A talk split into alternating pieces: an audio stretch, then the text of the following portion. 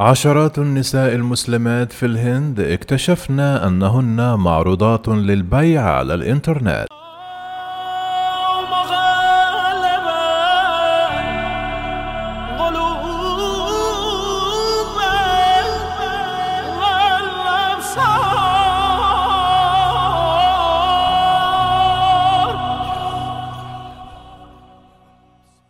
اكتشفت عشرات النساء المسلمات في الهند يوم الأحد الماضي أنهن معروضات للبيع على الإنترنت. وقالت هناء خان التي تعمل طيارة مدنية أن اسمها كان مدرجا على القائمة. كما أضافت لوكالة بي بي سي أنها تلقت تغريدة من صديقة لها لفتت فيها انتباهها لذلك. وعندما ضغطت على الرابط الذي أرسلته صديقتها دخلت على موقع صالي ديلز وهو تطبيق وموقع إلكتروني. أخذ صور متاحة للجمهور لعشرات النساء وأنشأ ملفات شخصية لهن وعرضهن تحت عنوان عروض اليوم لشراء النساء.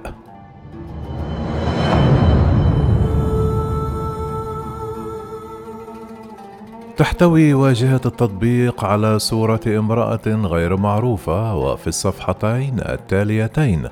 رأت هنا خان صور صديقاتها وعلى الصفحة التالية رأت صورتها.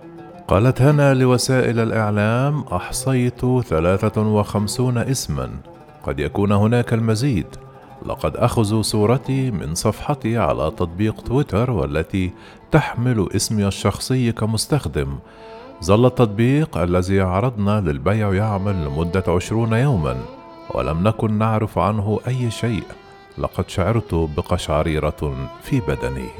يقول التطبيق بأنه يوفر للمستخدمين فرصة شراء صلي وهو مصطلح مهين يستخدمه المتشددون الهندوس لوصف النساء المسلمات ولم يكن هناك مزاد حقيقي من أي نوع. كان الغرض منه هو الحط من قيمة المرأة المسلمة وإذلالها وتقول هنا خان أنها استهدفت لا لشيء سوى لدينها وتوضح أن امرأة مسلمة لها صوت وحضور يريدون إسكاتنا. أغلقت الشركة التي تستضيف التطبيق على الإنترنت التطبيق بسرعة بعد تقديم الشكاوى. وقالت الشركة في بيان لها جمدنا حسابات المستخدمين بعد التحقيق في تقارير عن مثل هذا النشاط وكلها تنتهك سياساتنا. لكن هذه التجربة تركت تاثيرا سلبيا عميقا على النساء. كل اللواتي ظهرت صورهن في التطبيق مسلمات وبينهن صحفيات وناشطات وفنانات وباحثات ومنذ ذلك الحين حذف عدد قليل منهن حساباتهن على مواقع التواصل الاجتماعي. وقال عدد كبير منهن أنهن بتن يخشين مزيدا من المضايقات. قالت امرأة أخرى للقسم الهندي في وكالة بي بي سي بغض النظر عن مدى قوتك إذا نشرت صورتك ومعلوماتك الشخصية الأخرى فهذا أمر مخيف ومزعج. لكن العديد من النساء اللواتي وضعت معلوماتهن الشخصية على التطبيق. لجأنا إلى وسائل التواصل الاجتماعي في التصدي للمنحرفين وتعهدنا بمواجهتهم. وشكل العشرات منهن مجموعة عبر تطبيق الواتساب من أجل تبادل المساعدة والدعم. كما تقدم البعض ومنهم هنا خان بشكاوى إلى الشرطة. وجوه بارزة ونشطاء وقادة وقفوا إلى جانب النساء ضد المضايقات التي يتعرضن لها. قالت الشرطة أنها فتحت تحقيقا لكنها رفضت تحديد من يقف وراء هذا التطبيق. أستخدم الأشخاص الذين أنتجوا التطبيق هوايات مزيفة لكن حسيب أمين منسقة وسائل التواصل الاجتماعي لحزب المؤتمر المعارض تنحي باللائمة على العديد من الحسابات التي تهاجم بانتظام المسلمين وخاصة النساء المسلمات وتدعي دعم التوجهات اليمينية. قالت أمين أن هذه ليست المرة الأولى التي تستهدف فيها المسلمات بهذه الطريقة، ففي الثالث عشر من مايو آيار الماضي مع احتفال المسلمين بعيد الفطر، عرضت قناة على موقع يوتيوب برنامجا بمناسبة العيد، كان عبارة عن مزاد مباشر لبيع نساء مسلمات من الهند وباكستان. قالت هانا خان كان الناس يعرضون خمسة روبيات أي أقل من دولار وعشرة روبيات وكانوا يصنفون النساء بناء على أجزاء من أجسادهن ويصفون الأفعال الجنسية ويهددون باغتصابهن أخبرتني حسيبة أمين أنه في وقت لاحق من ذلك اليوم حاول حساب مجهول على تويتر بيعها بالمزاد وقالت هنا خان أن العديد من النساء الأخريات على تويتر وأحدهم يحمل حساب صاليديل 101 الذي تم تعليقه منذ ذلك الحين انضم إلى حملة الإساءة إليه وتحقير جسدي ووصف أفعال جنسية فاضحة. وتعتقد هنا أن أولئك الذين حاولوا بيعها بالمزاد العلني على تويتر هم الأشخاص نفسهم الذين يقفون وراء تطبيق عروض بيع المسلمات سولي ديلز وقناة يوتيوب التي بثت مزادات بيع المسلمات.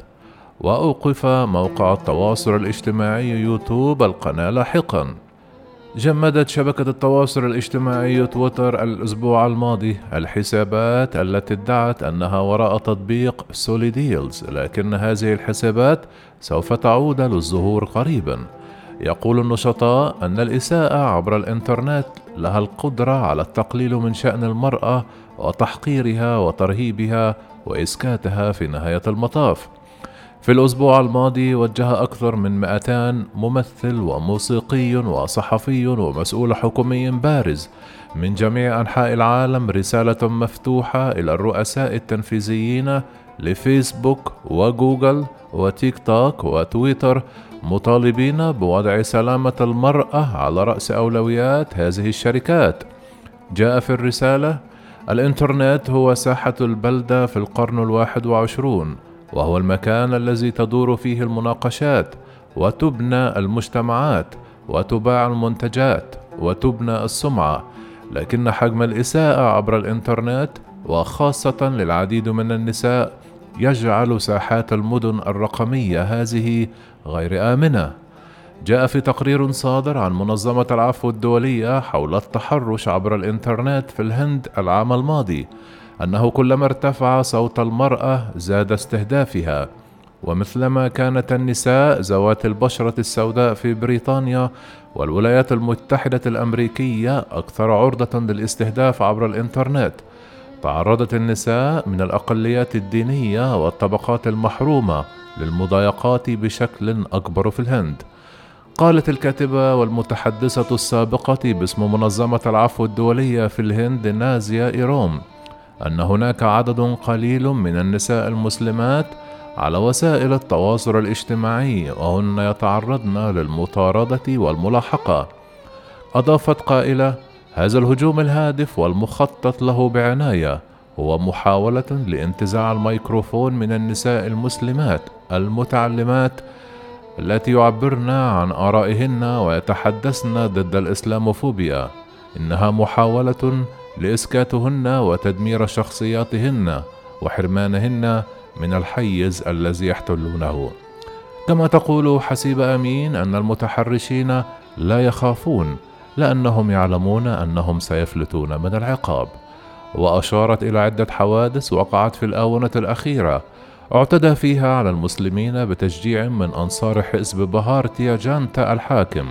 فعلى سبيل المثال كرم وزير في الحكومة ثمانية هندوس أدينوا بضرب مسلم حتى الموت وشوهد وزير حكومي جديد العام الماضي. في فيديو واسع الانتشار وهو يخطب في حشد من الهندوس ويحرضهم على إطلاق النيران على المسلمين. أما بالنسبة للنساء اللواتي جرت سرقة هوياتهن واستخدمها تطبيق سوليديلز فإن مسيرة تحقيق العدالة طويلة وصعبة. لكنهن مصممات على تحقيقها مهما كلف الأمر. إذ تقول هنا خان إن لم تجد الشرطة من عرضون للبيع فأستوجه إلى المحاكم وسأتابع المسألة حتى النهاية.